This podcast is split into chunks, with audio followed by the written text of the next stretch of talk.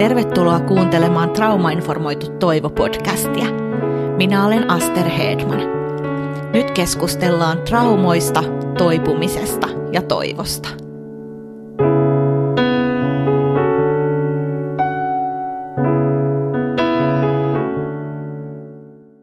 No niin, lämpöisesti tervetuloa kuuntelemaan tätä Traumainformoitu Toivo podcast-jaksoa. Tässä jaksossa on iso ilo saada vieraaksi todellinen semmoinen traumatietoisuuden moniottelija, psykiatrian erikoislääkäri Mikaela Blunkvist, lyytikäinen, joka kohta esittelee vielä itseänsä ja osaamistaan tarkemmin. Mutta tänään me puhutaan aika vaikeista ja kipeistä aiheista. Taas me puhutaan siitä, miten varhainen traumatisoituminen vaikuttaa lapseen, miten perheen tämmöinen ylisukupolvinen traumataakka vaikuttaa lapseen ja nuoreen ja miten sitä voi katkaista. Ennen kaikkea puhutaan tästä, että miten voi toipua, miten voi saada pysäytettyä sellaiset haitalliset, ehkä suvuissa pitkään jo kulkeneet toimintamallit. Ja sitten me keskustellaan myös siitä, että miten paljon traumataustaa psyykkisesti oireilevilla lapsilla ja nuorilla yleensä on. Tämä on kanssa aika semmoinen tärkeä ja herkkä keskustelun aihe.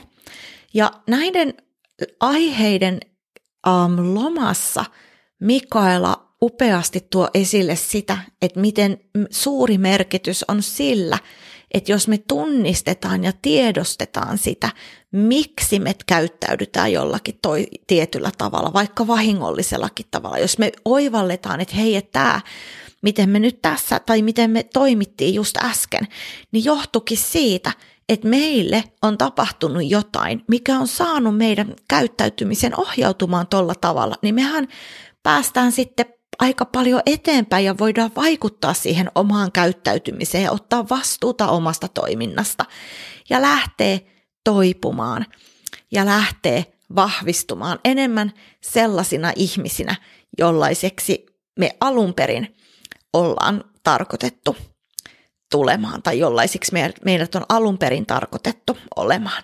Eli se, että miten me voidaan tunnistaa ja tiedostaa meissä itsessä tai meidän läheisissä vaikuttavia toimintamalleja, reaktiotapoja, niin me voidaan tosi paljon vaikuttaa siinä siihen, miten me itse voidaan.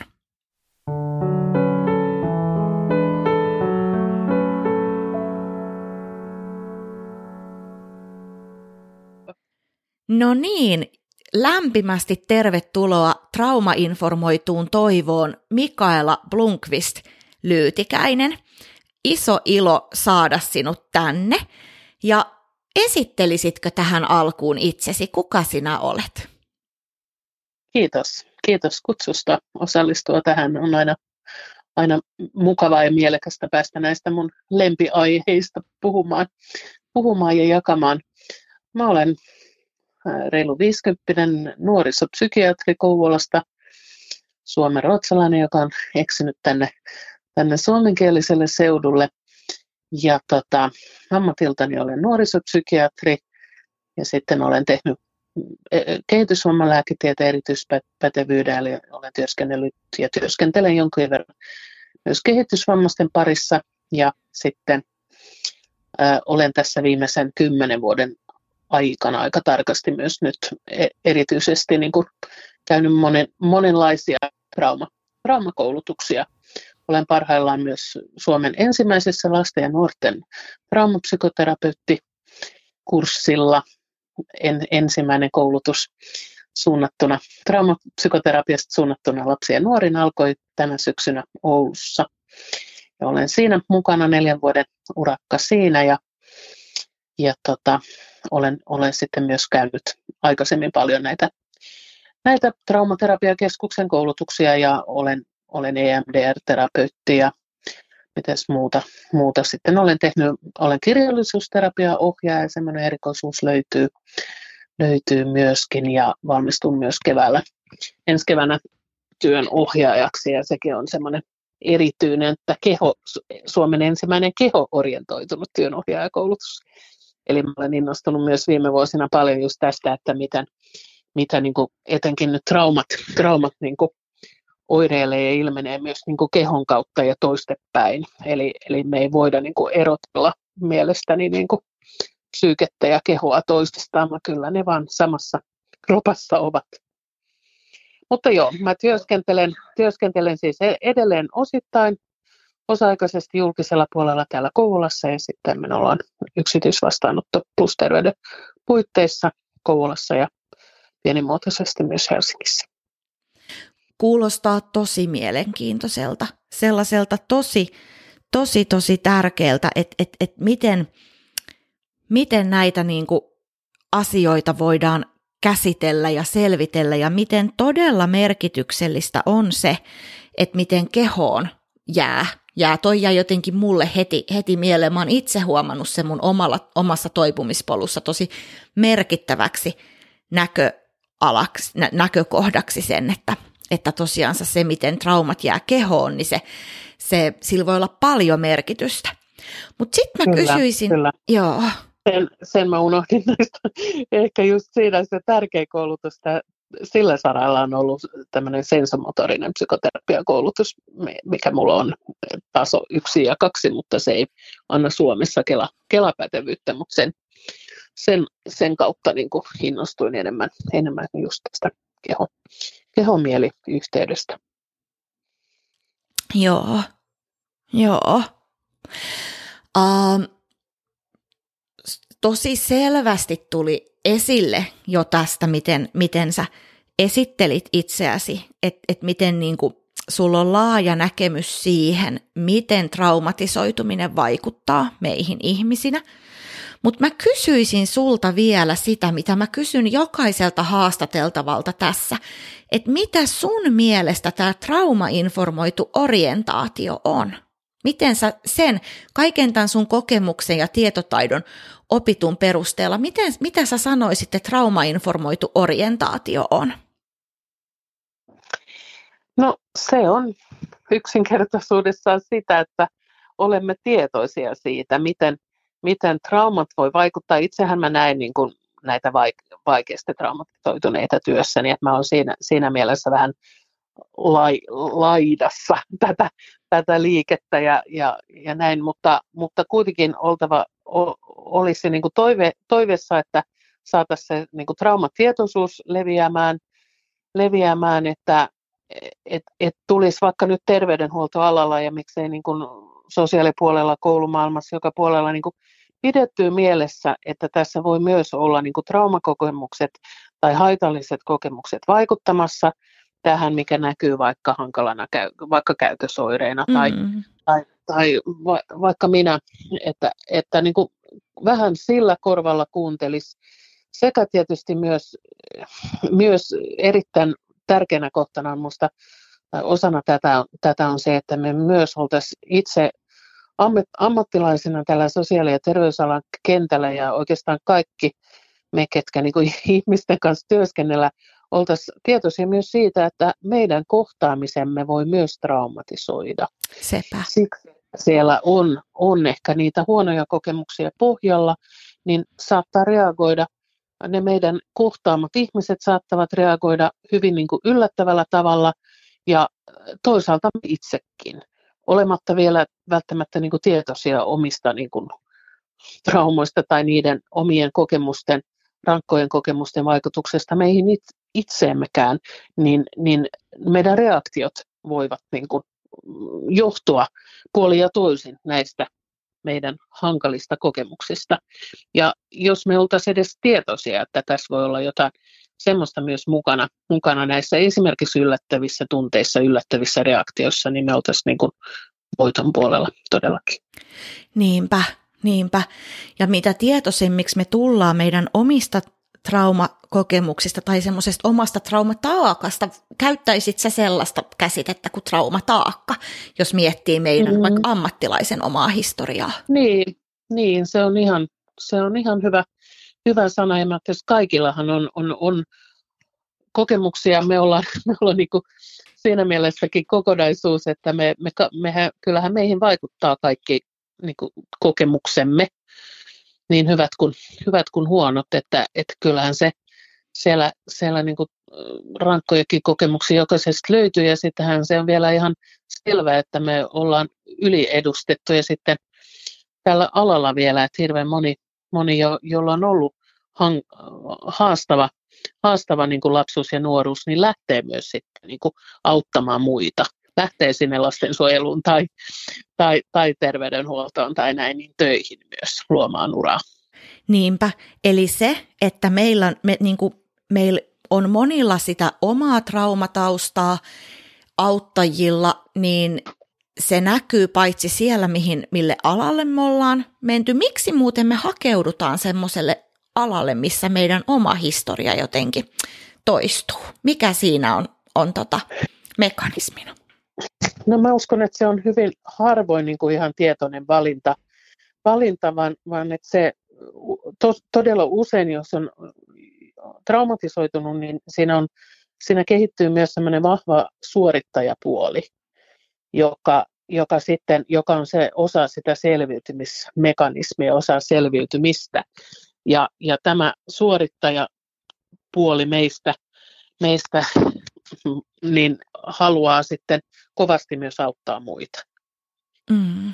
Mm. Et, et, et se on jo siinä niin kuin vähän sisäänrakennettuna se, että se on helppo niin kuin unohtaa itseään omia tarpeita ja enemmän niin kuin näkee niin kuin muiden, muiden tarpeet, tarpeet ja, ja, ja tulee semmoinen, semmoinen sitten niin kuin halu ja, halu ja tarve, tarve tota, päästä muita, muita tukemaan ja auttamaan. No sepä, sepä, sepä.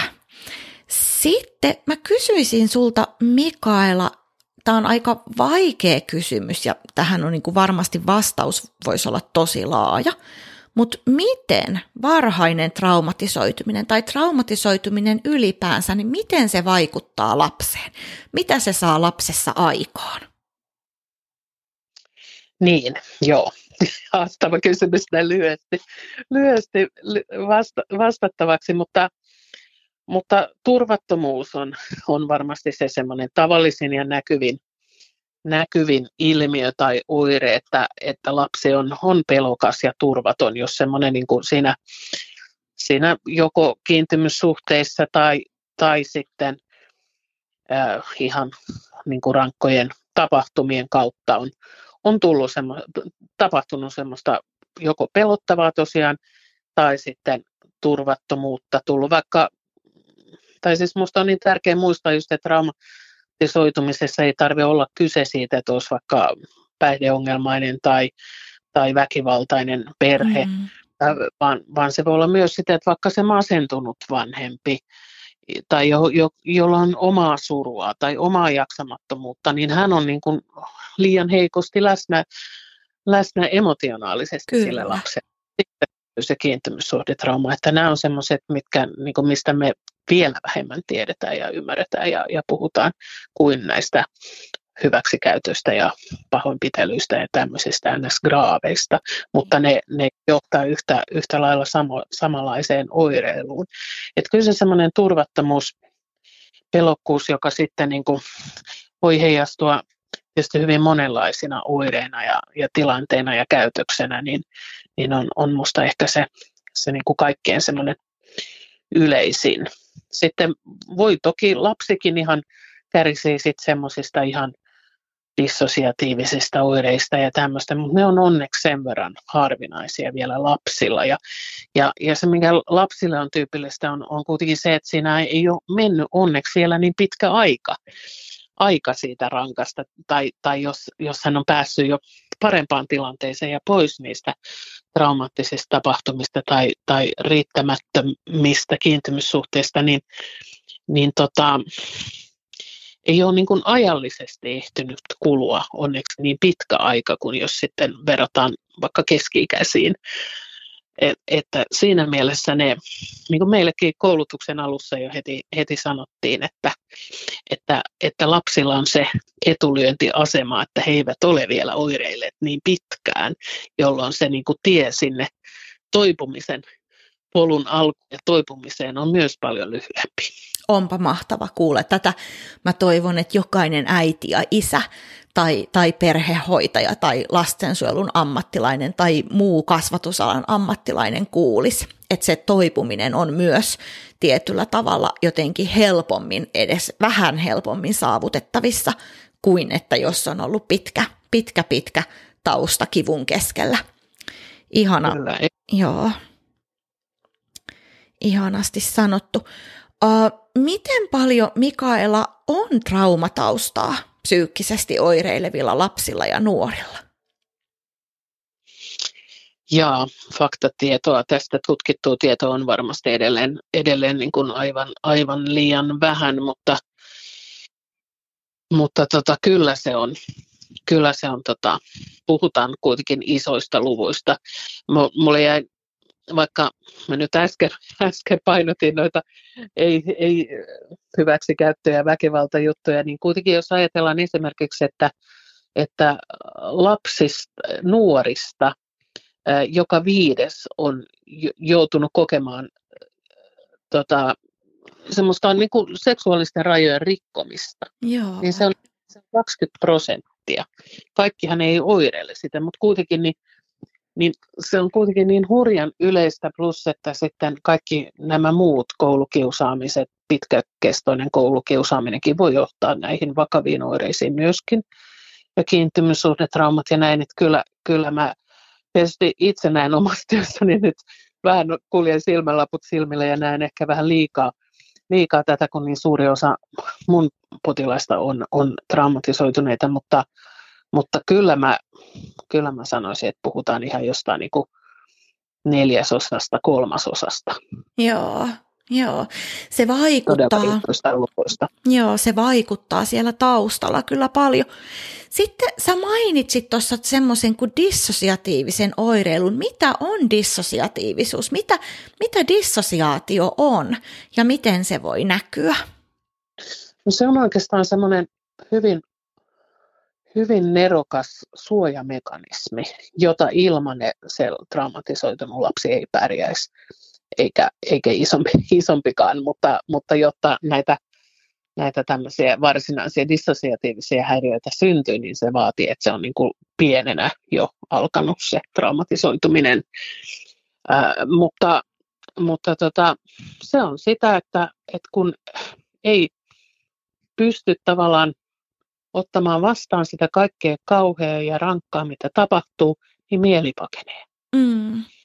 Et mieli osaa paeta, paeta sitä hetkeä ja tilannetta niin, että, että se lapsi selviää sillä tavalla hengissä, mä näkisin mm. ihan, ihan näin. Ja, ja hän pystyy siinä kehittymään ja kasvamaan ää, poistumalla niin kuin paikalta mielessä. Mm. Mutta sitten sitten se, että et se on todella semmoinen niin pelastava ja suojaava ja erittäin tärkeä mekanismi silloin, kun, kun on sen trauman keskellä.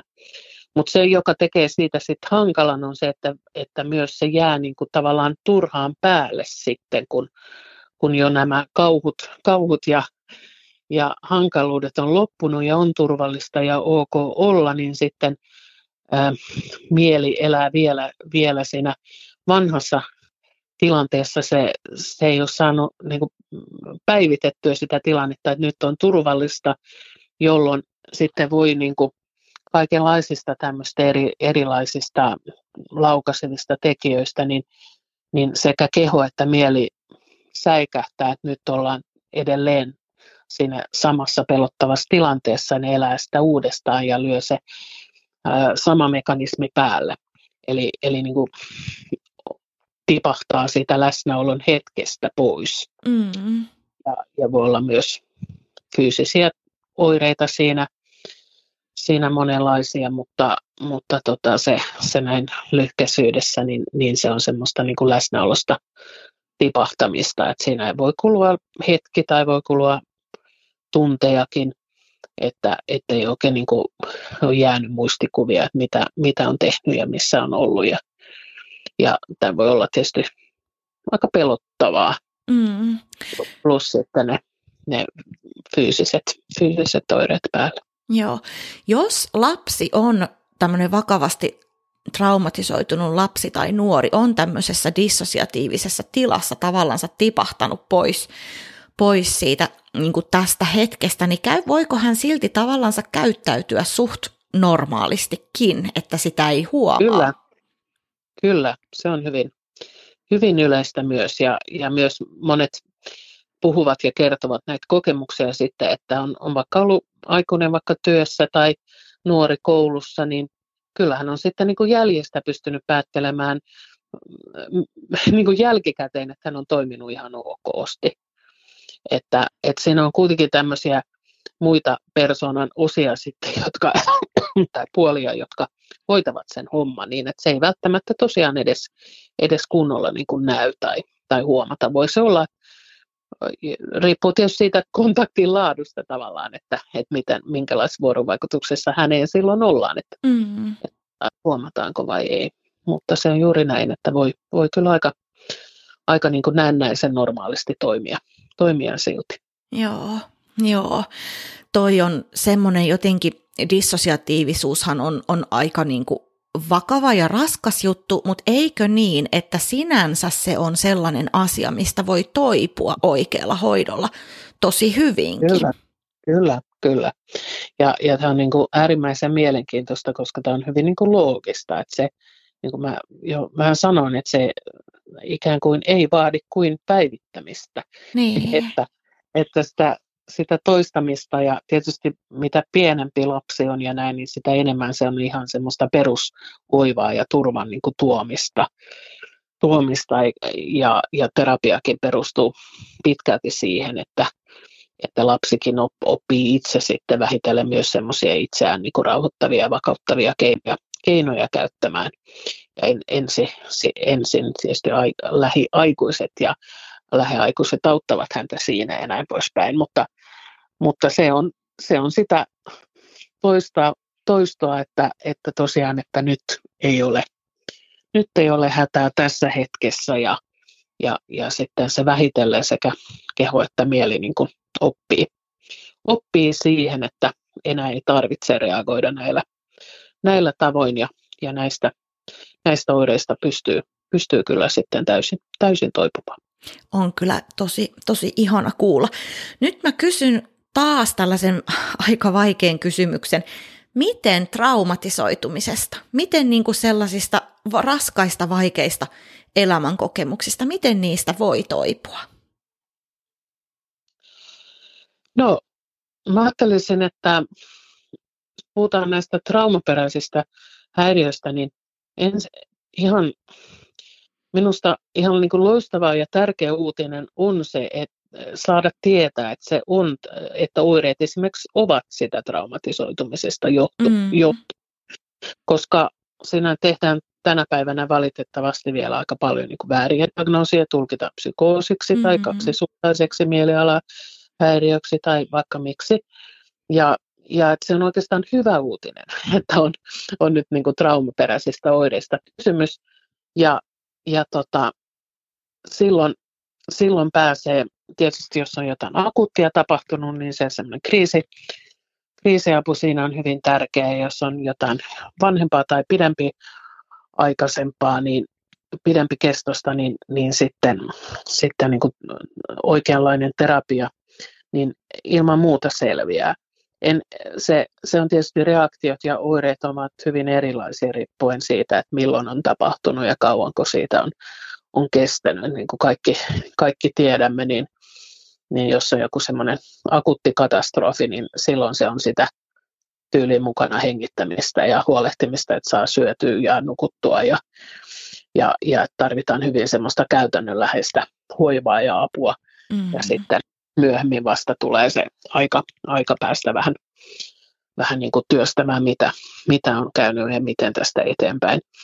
Päin. Mutta kyllä, kyllä niistä selviää. Se, se, mä ajattelen, silloin on, on, on todella tärkeä juuri se uutinen, tai saada, saada tietää, että näistä voi toipua. Että vaikka ne oireet voivat tuntua myös ihan hulluilta, että siinä, siinä jos se oikein keho to, toimi tai se toimii vähän oudosti ja, ja epäadekvaatisti mm. eri tilanteissa ja, ja, ja tota, mieli tekee tepposia, niin, niin hirveän monella on, on tämmöistä voimakasta ihan semmoista niin hulluksi tulemisen pelkoa mm-hmm. ja, ja tämän tyyppistä myös, niin se rauhoittelu siinä, että nämä on niin kuin, joo, sen mä lähden ennen kaikkea sanoisin, rauhoittelu siitä, että, että hän reagoi oikein niin kuin kamaliin tapahtumiin, mm-hmm. semmoisiin tapahtumiin, mitä ei olisi pitänyt hänelle sattua, niin, eh, niin hän reagoi ihan oikein,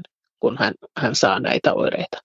Mm. Et, et siinä on se oma, oma niin kuin loogisuutensa nimenomaan, että jos ei reagoisi mitenkään niin kuin traumoihin, niin se olisi tavallaan, mm, miten mä sanoisin, lainausmerkissä sairaampaa.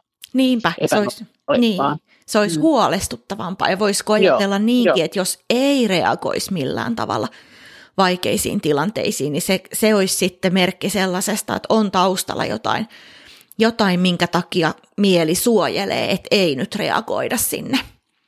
Kyllä. kyllä Joo. Kyllä.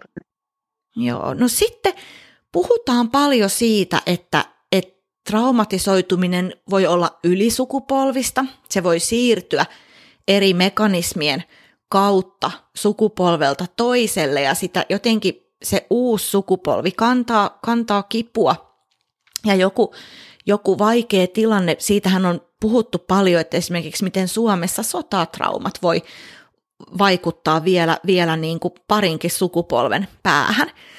Mutta miten Mikaela, sä äsken tosi ihanasti kuvailit sitä, että miten traumasta voi toipua osin semmoisen psykoedukaation, sen tiedon kautta, mitä saadaan. Mutta miten sitten, jos jossain perheessä kuvitellaan vaikka semmoinen tilanne, että siellä perheessä on ollut kipeitä tapahtumia, ehkä useammassa sukupolvessa, ja sitten perheen lapsi alkaakin oireilemaan ja hän, hän voikin tosi huonosti, oireilee psyykkisesti ja tulee semmoinen ajatus, että, että jotenkin olisiko tässä jotain sellaista, että että tota, et, et tämä juontuisikin jonnekin pidemmälle, eikä vaan tämän, tämän lapsen elämään. Niin miten voi tämmöisessä tilanteessa, miten voidaan niin kuin koko perhettä tukea? Miten sen koko perheen hyvinvointia voidaan tukea niin, että sitten se lapsikin tietenkin siitä alkaa voimaan paremmin? Niin, tässä tulee oikeastaan just siihen tavallaan lapsen tutkimisen tärkeyteen, että siihen lasta ei voi tutkia ilman vanhempiaan lähi- ja, ja semmoista niin kuin selvittelyä, että mitä, mitä nimenomaan niin kuin vanhemmat ja muut lähisukulaiset ja isovanhemmat, mitä, mitä heidän elämässä myös on tapahtunut, ne, ne niin kuin tärkeimmät, tärkeimmät tapahtumat niin kuin kuuluu siinä, siinä lähisukulaisilla kuuluu ilman muuta sen niin kuin lapsen arviointiin myös, mikä tästä, tämä on niin kuin loistava esimerkki siitä, mm. että, että me voidaan koskaan katsoa niin kuin vain lapsen, lapsen oireita, mutta siinä on oikeastaan ihan sama asia kuin, kuin äskenkin, eli sitä psykoedukaatiota sitten myös näille vanhemmille, jos he ovat tietoisia omista traumataakoista siinä vaiheessa tai ovatko omissa terapioissa vai ei, niin tietysti täysin riippuen näistä tilanteista, niin sitten, sitten järjestää myös vanhemmille sitä tukea. Tietysti ensisijaisesti lapsen oireillessa, niin, niin, niin se on semmoista vanhempien tukemista siihen, miten he tukevat lasta. Mm. Ja, ja siihen tarvitaan ää, tämmöisissä ylisukupolvisissa jutuissa niin vielä enemmän tietysti sitä ulkopuolista ulkopuolisia silmiä ja korvia siihen niin kuin huomaamaan ja näkemään näitä, koska on aika usein sitten myös muodostunut erilaisia uskomuksia, se on hyvin tavallista, mitkä on, on niin kuin ihan luonnollisia esimerkiksi siinä perheessä ja täysin niin kuin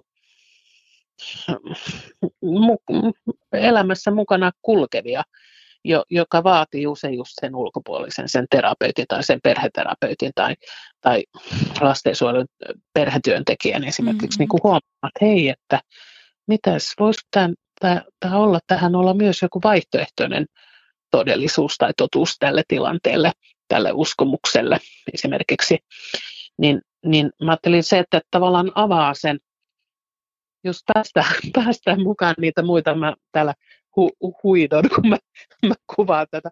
Ei oikein onnistu, onnistu puhelimitse, mutta, mutta tota, että et tavallaan avaa sen suljetun systeemin, että se olisi niin kuin hirveän tärkeä myös, että uskaltaisi niin kuin päästä sinne niitä auttajia, auttajia ja vähän, vähän niin kuin näkemään ja semmoisella kivalla, terveellä tavalla vähän kyseenalaistaa myös, myös niitä, niitä käytäntöjä ja, ja uskomuksia ennen kaikkea, koska niitä helposti tämmöisessä tilanteessa muodostuu. Esimerkiksi itse, kun, kun olen syntynyt 11 kuukautta sen jälkeen, kun mun veli oli kuollut kahdeksanvuotiaana onnettomuudessa, niin siihen liittyy kaikenlaisia semmoisia, että, että jo uskomuksia mulla, että jos minä itken, niin joku kuolee. Voi että. Et, et näitä lapsi muodostaa hyvin, hyvin helposti näitä, ja sitten ne pahimmassa tapauksessa jää sitten elämään niin kuin vaikka mun lasten elämään, jos mä en niin kuin, olisi tätä hoksannut tai saanut siihen, siihen niin kuin tietoa, että ei se näin ole, että, että itkeminen johtaa kuolemaan. Tai, mm. se, ne voi olla hyvin, hyvinkin niin kuin voimakkaita ja, ja rajuja, mutta semmoisia, että ulkopuoleen taatusti niin kuin huomaa, että näin se ei ole. Ja eihän niitä saa heti niin kuin tavallaan mitätöityä tai murrettua, vaan, vaan sitten terapiassa niin siinä on se idea, että, että avataan niin kuin mahdollisuus sille, että voisiko tässä olla joku niin kuin rinnakkainenkin vaihtoehto ja sitten käy niin kuin maistelemaan sitä. Mm. Kuulostaa tosi, tosi jotenkin semmoiselta koskettavalta ja merkittävältä se, että, että löytyisikin, tavallaan huomattaisi niitä sellaisia lisää solmuja aiheuttavia ajatusmalleja ja ajatuskuvioita, ja voitaisiin tarjota sinne sitten mahdollisuuksia löytää sitä toivoa. Kyllä. Joo. Ja, ja tota, miten muuten, niin miten ammattilainen voi parhaiten olla siinä sitten auttamassa? Tai, tai ihan vaikka vaan ystävä, jos ystävä huomaa, että, että, että, että joku on, on niin kuin hädässä ja lukossa tällaisten, tällaisten asioiden kanssa, niin miten siitä vierestä parhaiten pystyy luomaan sen tilanteen niin turvalliseksi, että sitten, sitten toinen pystyy huomaamaan sellaisia? Sehän vähän vaatii voimia, että kykenee näkemään niitä vahingollisia toimintamalleja erityisesti omassa toiminnassa, niin miten, miten siitä sivusta pystyy parhaiten sitä prosessia tukemaan? No olemalla ihan, ihan oma, oma luonteva itsensä, että jotenkin ystävänä, ettei rupea muuta roolia siinä ottamaankaan. Mutta, mutta eh, mä ajattelen, että yksi, yksi aika ratkaisevakin asia voi olla, että jos vaikka yrittää nätisti vähän kertoa, että miten vaikka meillä tehdään tai mm. miten ajattelen, niin kuin kyseenalaistamatta tietenkin, että, mutta, mutta kuitenkin, koska mä oon niin, niin lukuisia potilaita nähnyt, jo, joilla se on ollut ratkaiseva, että se vaikka se alasteikäinen tyttö on alkanut kyselemään ystävältä, että niin tekeekö teidän valmentaja tai teidän isä tai niin poispäin myös tätä, tätä sulle mitä mulle. Ja sitten siitä se lähtee se vyyhti niin kuin selkenemään, kun, kun sitten tämä vaikka yhdeksänvuotiaan ystävä sano, puhuu tästä omille vanhemmilleen, mm-hmm. mitä hän saa kuulla. Ja sitten se lähtee rullaamaan eteenpäin ja selvitellään asioita ja, ja pääsee tarvittaessa ho- hoidon piiriin ja niin poispäin.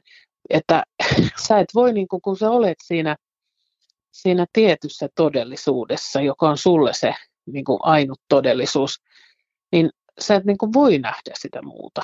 Sepä.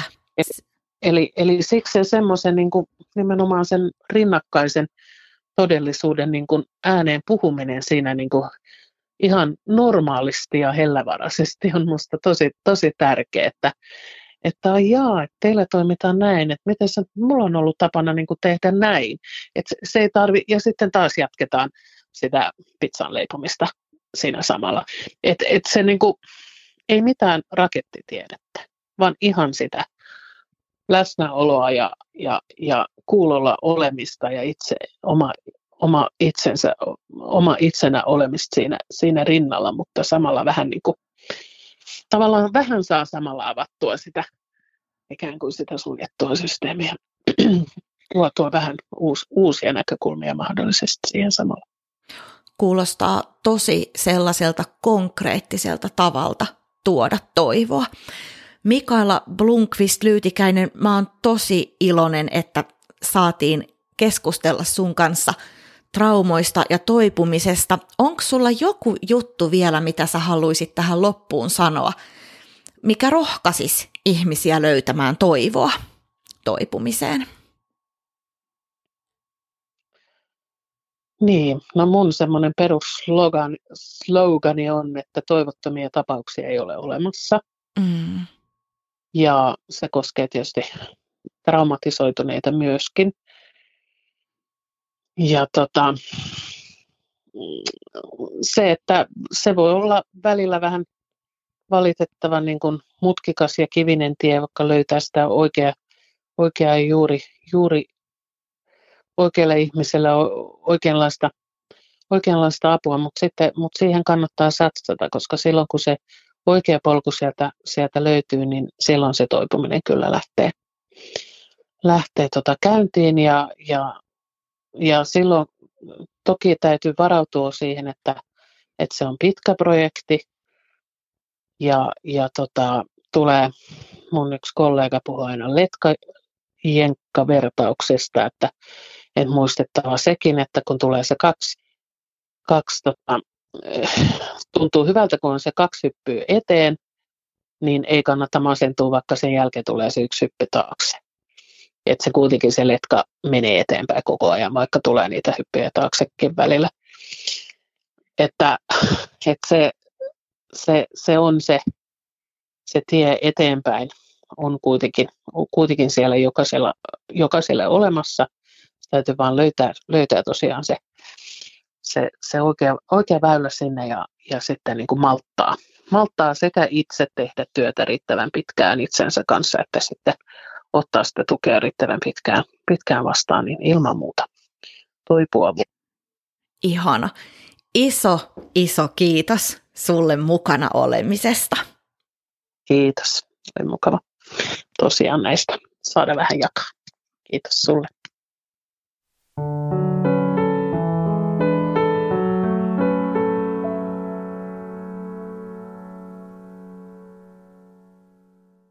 Oli iso ilo saada Mikaela Blunkvist-Lyytikäinen tähän jaksoon vieraaksi. Ja jos sulla heräsi ajatuksia ja sä haluaisit lisää kuulla Mikaelan juttuja tai sä haluaisit saada vähän lisätietoa siitä, mitä hän tässä, tässä puhui, niin Mikael, Mikaelalla on oma luku Kati Sarvelan ja Elisa Auvisen kirjoittamassa tai toimittamassa kirjassa Yhteinen kieli. Eli sitä löytyy hyvin kirjastoista ja kirjakaupoista, niin sieltä, sieltä sitten lukemaan. Kiitos Mikaela Blunkvist-Lyytikäinen. Ja sellainen tähän, tähän loppuu vielä, että olisi tosi mahtava kuulla palautetta sulta kuulia. Mitä mieltä oot ollut näistä Traumainformoitu Toivo podcast-jaksoista? Onko näistä ollut sulle hyötyä? Ootko sä saanut vähän voimaa jatkaa sun toipumistiellä? Onko joku asia jäänyt mietityttämään tai harmittanut? Tai mitä sä haluaisit, että me tulevissa podcast-jaksoissa, seuraavissa kausissa tai seuraavissa jaksoissa, mitä me käsiteltäisiin. Eli laitapa kirjoitusta tulemaan traumainformoitu toivo somekanaville tai sitten osoitteeseen aster.traumainformoitu.fi. Mielenkiinnolla odottelen.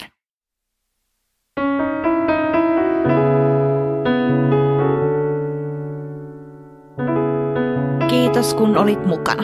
Tsekkaa myös www.traumainformoitu.fi sekä Traumainformoidun toivon Facebook, Instagram ja muut sometilit.